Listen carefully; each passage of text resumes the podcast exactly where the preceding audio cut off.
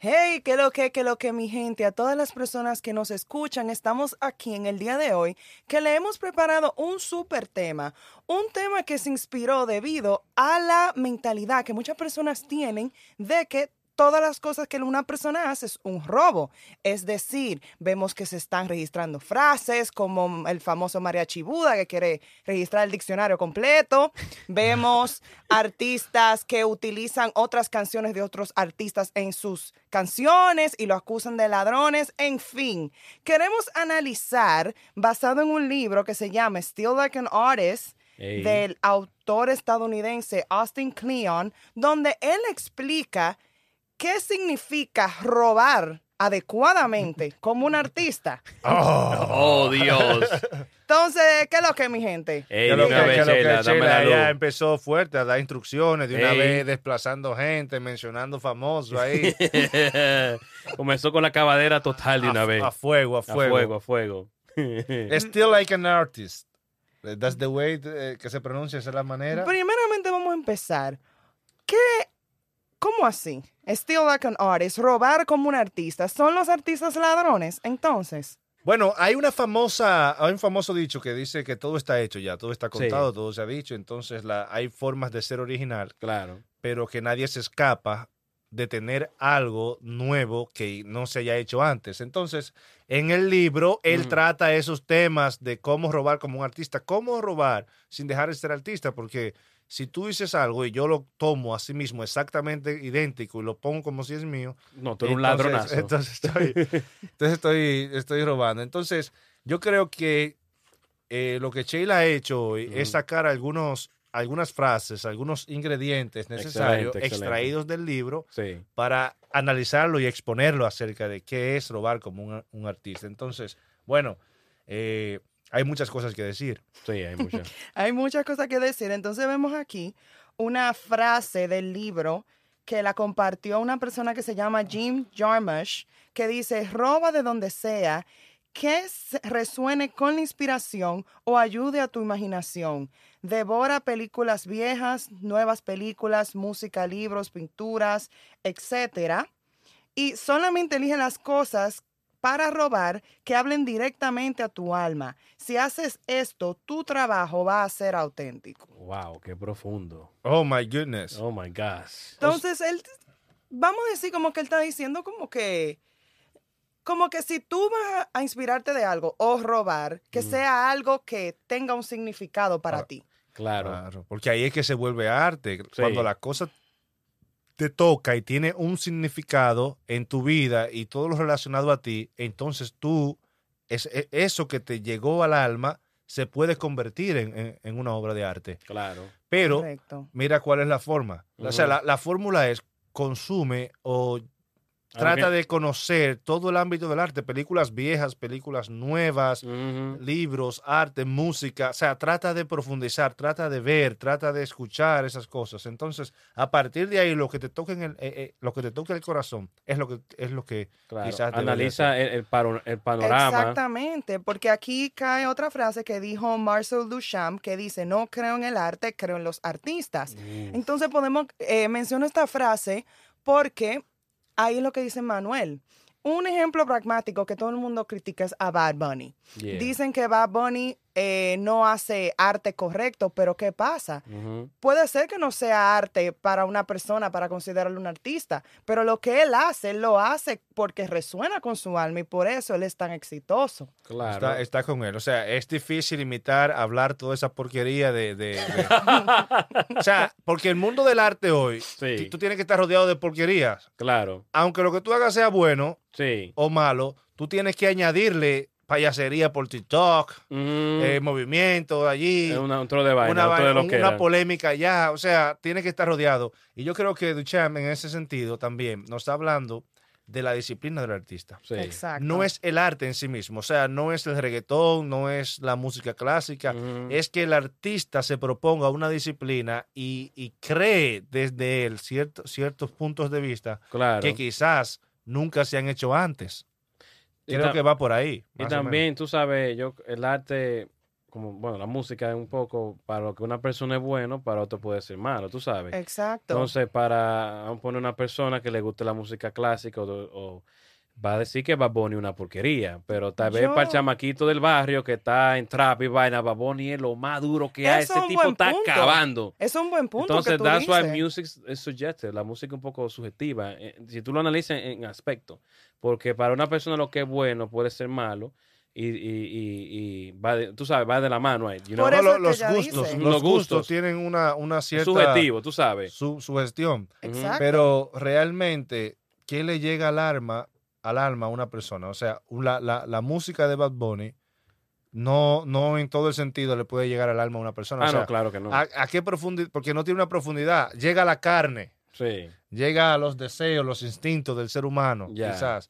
Y algunas cosas te pueden llegar al alma porque tampoco podemos decir que el tipo no suelta algunos versos, como él le llama, punchlines. Que tal vez tengan alguna afinación con tu vida personal. Por ejemplo, hay una canción que él tiene con Rosalía, La Noche de Anoche.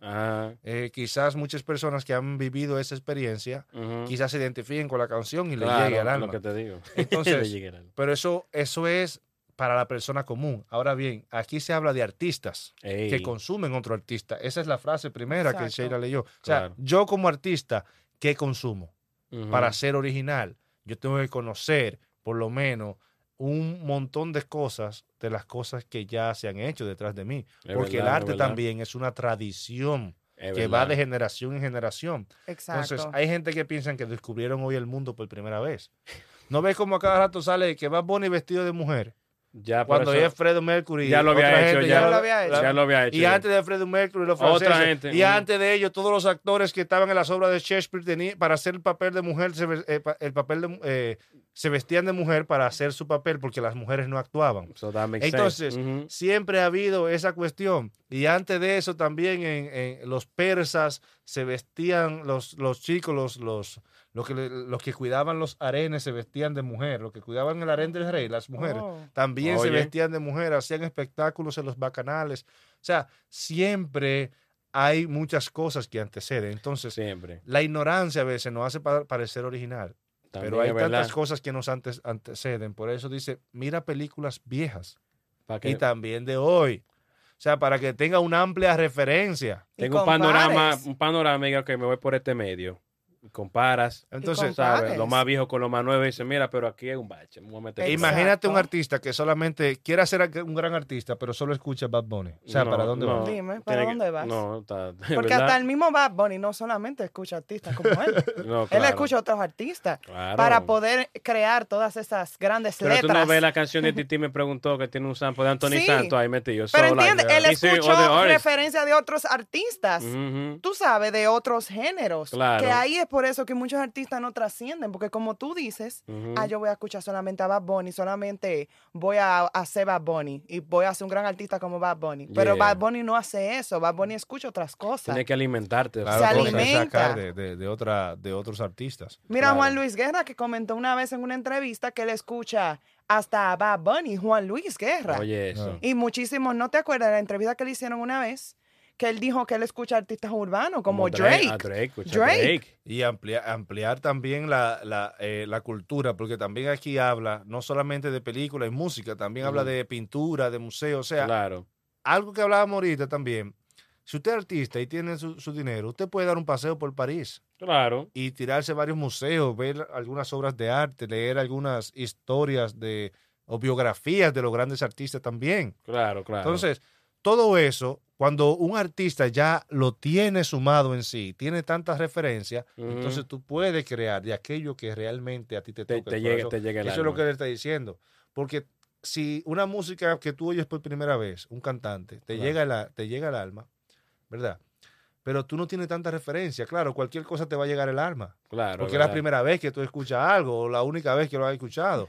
Pero cuando tienes referencia, ahí es que verdad se sabe que te llega el alma. Es verdad. ¿Sabes? Oye, ese tipo dijo algo duro. Dijo algo duro porque yo he escuchado muchas cosas y ninguna son así. Sí. ¿Me entiendes? Se melma. Entonces te da allá y ya tú puedes salir con eso. Pues, sí, pues no, exactamente. No, pero como que bueno que mencionaste la palabra referencias, porque es bueno explicarle a las personas qué es una referencia, porque vemos ahora que hay un descontrol debido a la gran ambición de muchas personas. De hacerse rico. Que quieren, como dije, por eso mencioné a Marachipuda, que quieren que todo, hasta este lapicero que es tuyo, que tú me lo prestaste, tú lo quieres registrar para que yo te dé tus regalías por usar tu lapicero porque se le está gastando la tinta. No, pero yo digo, ¡guay! Ya eso está registrado. Ya está registrado. Y hay un descontrol que está, para mí, violentando el proceso creativo. Y por eso vemos tanta falta de cosas buenas, porque la gente tiene miedo, porque hacen una canción con referencia y te meten una demanda. Y ya hay 500 macos esperando para tumbarte el disco. Como pasó con Bad Bunny, inclusive con Safaera. Esa canción fue súper grande y Missy Elliott usaron un sample y Missy Elliott fue que ganó toda la ganancia. No, y entonces, óyeme, te ponen la frase, te ponen la demanda, tienes que ponerle los créditos como compositor y se gana un premio. Claro. O sea, exacto, por decir una frase. Sí. Entonces, este mundo del arte va por una vía, por lo menos para el músico, muy... No sé ni qué decir.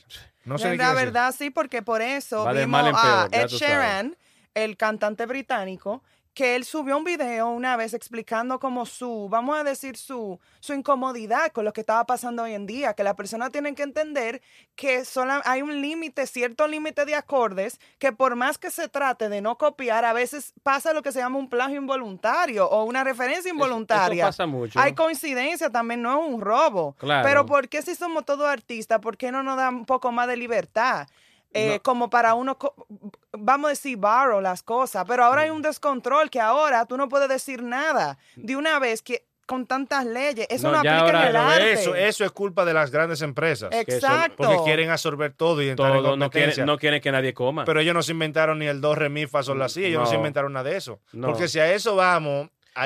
O hay dos notas que se parecen ya juntas y que ya le copiaste el coro a la canción. Eso está muy mal. Porque I understand the part of the melody, sí, porque tú no puedes mandar a una gente por acordes, que se usan la misma base de acordes. Claro. Tú lo dijiste, do, re, mi, fa, sol, tú sabes. Pero ya cuando la melodía viene, que cae en juego, porque ya se parezca un poquito o algo, no quiere decir que te copiaron, porque por eso existen las variaciones. ¿Sabes lo que estoy diciendo? Exactamente. Entonces eso es lo que Sharon está diciendo. Entonces es lo que dice aquí, definitivamente, y por eso es que él está diciendo que las personas roben como un artista, ¿no? Pero la forma es sabiendo darle el proper credit y saber que es una referencia, porque ahí que vemos que también por la falta de concientización, de entender la línea, tú sabes, que cae en lo malo. Claro. Es que vemos tantos errores que es lo que está pasando. Señora, está para robar, hay que tener talento. Claro, porque mira un ejemplo. hay canciones que sí son plagio de verdad, descaradamente. Descaradamente, wow, pero mira, ni le cambió, ni lo disfrazó. Sí, sí. Compren el libro, El Buen Ladrón. El Buen Ladrón.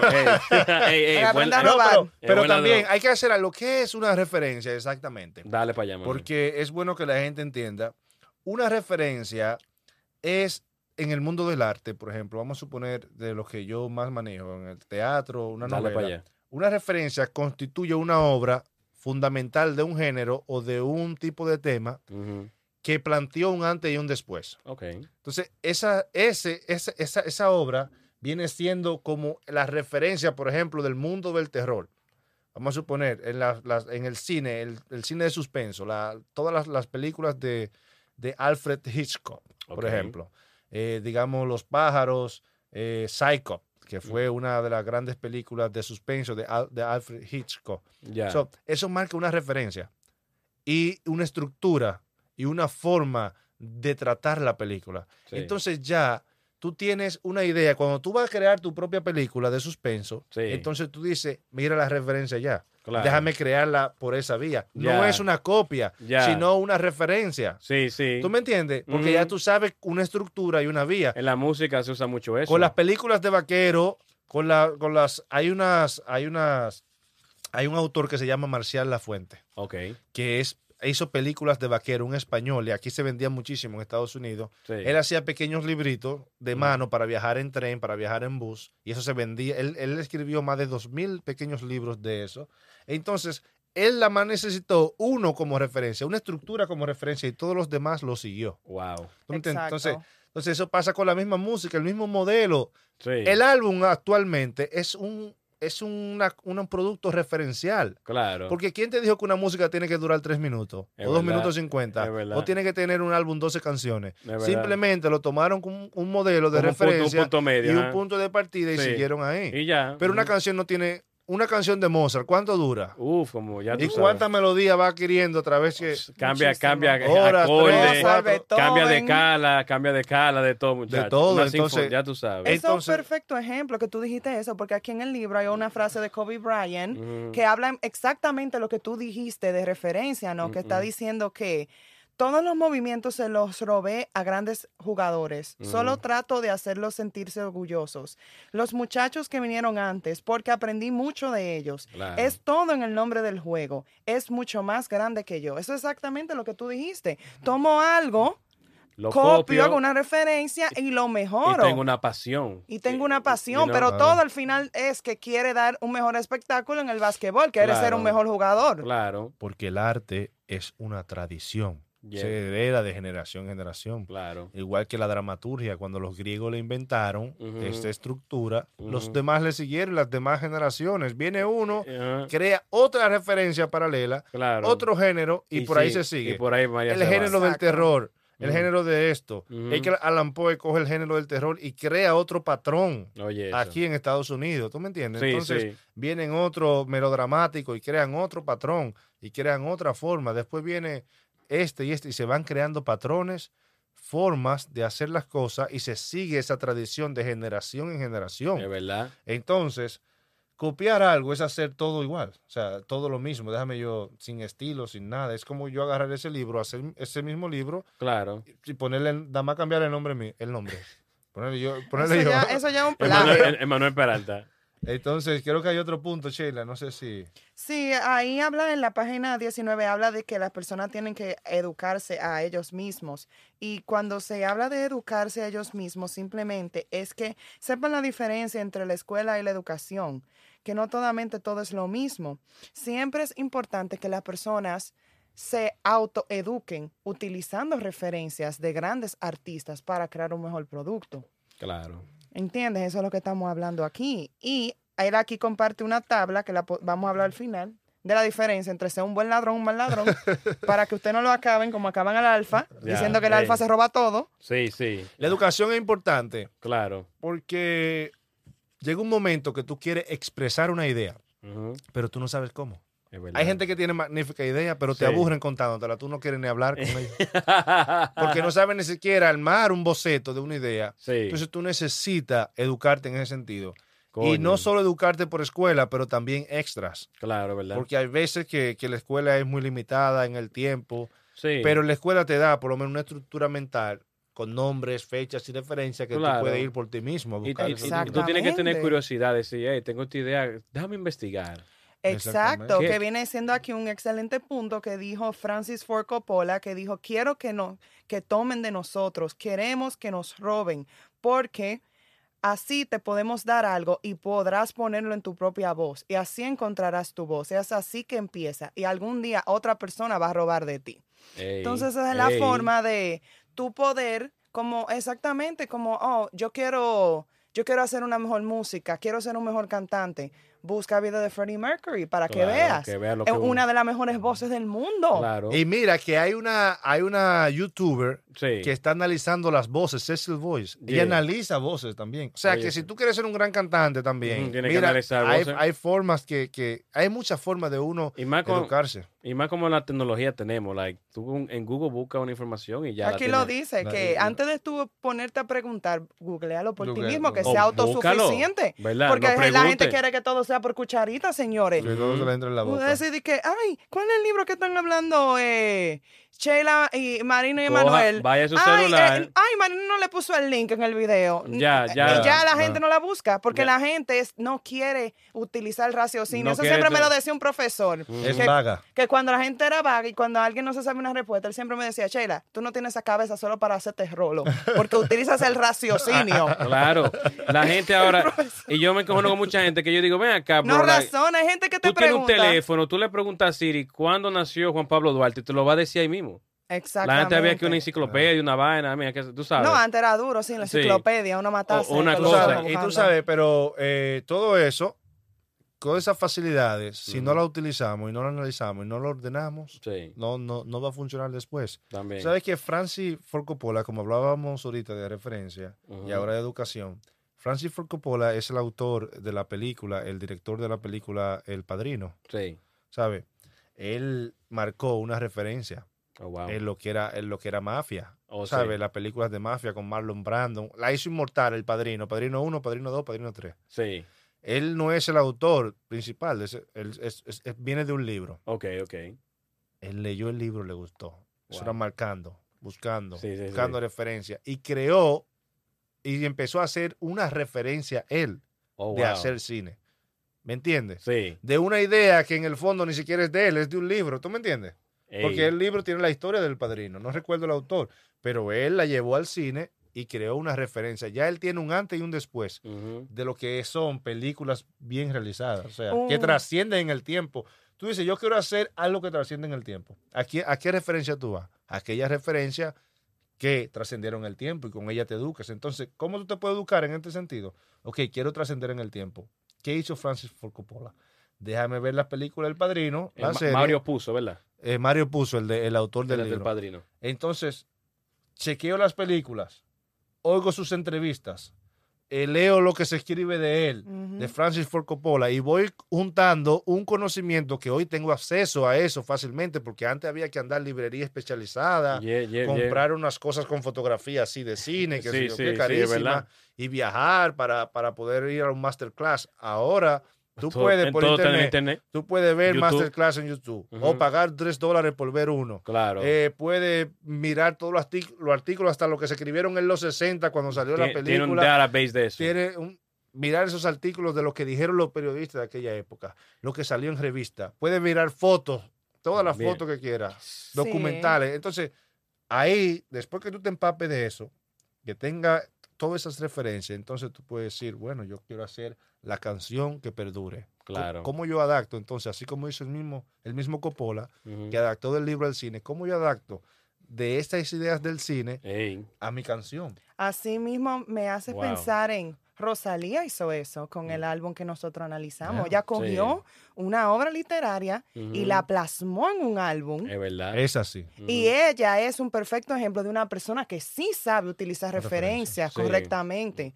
Porque Rosalía se inspira y escucha otras cosas y se nota su educación musical. Claro. Y como ella... sabe respetar el arte de la otra persona para crear algo mejor, hacer lo que se llama un remix. Pero Rosalía se ve que ha leído un libro como este, porque la verdad... No lo dudaría. No, y que ella no solo usó referencia de la literatura, sino que usó referencia de toda la música, porque ella hizo mezcla también. De pintura, ¿te recuerdas? Sí. De pintura y también... De ritmos. Sí, ¿Sabes que sacó el ritmo del flamenco de un lugar meramente cultural y lo puso en el tren, en el streaming? ¿Sabes? Mainstream, para ver flamenco había que buscar muy raramente algún espectáculo en un teatro o viajar a España y meterse lejos en una música folclórica. Una cosa muy folclórica. Entonces, ella la puso en el mainstream. Entonces, ella tuvo cierta referencia y hay que dársela en ese sentido. Claro. O sea, siempre. Es una artista, porque ella no se inventó el flamenco. No. Entonces, ella no se inventó los aplausos. Tampoco, el ritmo. Entonces, ¿qué es lo que ella va a hacer? Ella va a inspirarse, qué le toca, qué ella quiere. Ella no se inventó las historias, porque las historias estaban ahí. No. Entonces, ella interpretó todo eso. Ya. Exactamente. Le dio su originalidad. La interpretó y la reinterpretó de acuerdo a su propia paleta de colores. ¡Ey! No, así mismo es, pero para terminar, vamos a decir aquí, como dice el autor Kleon, ¿cuál es la diferencia de un buen ladrón y un mal ladrón en el arte? ¡Oh, Dios! Un buen ladrón tiene honor, un mal ladrón no tiene honor, degrada, humilla. Un buen ladrón estudia, un mal ladrón solamente broncea. ¿Cómo es broncea? Escanea. Ajá. Un buen ladrón roba de muchos. Calquea. Un buen ladrón roba de muchos, un mal ladrón roba de uno. Oye, eso. Como sabemos de Américo Vespucio y Cristóbal Colón, pero eso es otro tema. Es otro tema. Un buen ladrón da crédito, un mal ladrón plagia. Un buen ladrón transforma, un mal ladrón imita, un buen ladrón hace una mejora, un mal ladrón te hace una estafa. Oye, entonces eso. Ahí sabemos exactamente todos esos puntos, lo tiene, como dijimos, Rosalía, que ella hace todas las buenas, el buen lado de ser como un buen ladrón en el arte. Ella no tiene nada de mala ladrona. Yo no porque sé, ella le robó la frase a Mariachi Buda. No, pero el equipo la contactó. Ellos tuvieron un buen manejo. Ese hombre está fuera de control, señores. No, yo tengo miedo de que él vea el podcast y diga que es lo que Music Podcast es. Que mencionamos su nombre y que ya ese nombre ya, no va a demandar. Lo voy a demandar. Quieren pertenecer, va a decir él. No, ya tú sabes. Imagínate qué podemos decir, pero fue inteligente, ¿no? Verdad, ya yo sé para la próxima, hay que valorar lo que digamos. Invéntate una frase, Manuel, de la tuya ahí. Son ricos. ¿Cómo es? Es verdad, uno nunca sabe. Bueno, mi gente, este ha sido el podcast de hoy, un podcast muy interesante. Ya ustedes saben, dejen su comentario ahí. ¿Alguna última palabra que quieran decir, chicos? Bueno, que encuentren el libro. En otra ocasión desmenuzamos mejor el libro. Solamente traemos algunas cuotas. Claro. Algunas cosas, si les gusta esta temática, que nos lo dejen saber. Uh-huh. Pero por ahora son cosas por arribita. Pero podemos después, si les gusta esta forma, podemos desmenuzar más los libros. Ya serán pocas más. También muchos otros que tengan que ver con el mundo del arte y de la música. Sí, pero bueno, como estamos haciendo como los quotes, tú sabes. Me gusta. Damos nuestro thinking out of the box. Claro, me gusta mucho porque las personas no se olvidan muchas veces de la gran información que podemos encontrar en libros, en artículos, y cómo estos libros están ayudándonos a nosotros a dar un contenido más informativo, porque la verdad yo no sabía, fue Manuel que me trajo este libro, que no sabía que se podía decir que cómo es robar como un artista, no sabía. Para mí la palabra robar... Para robar hay que tener, no, porque para robar... Saber. Todo el mundo relaciona la palabra robar con algo malo. Yeah. Pero en realidad robar aquí en este aspecto no es malo. Hasta para robar hay que tener arte para eso. Bueno, claro que sí. Un buen ladrón de Manuel en el libro. La intención del libro es quitar exactamente la preocupación que tienen muchos artistas de si son originales o no. Ajá. ¿Me entiendes? De eso es el principio que trata eso. Entonces, preocúpate de ser original. Tú nunca vas a ser 100% original. Nunca, y aprende...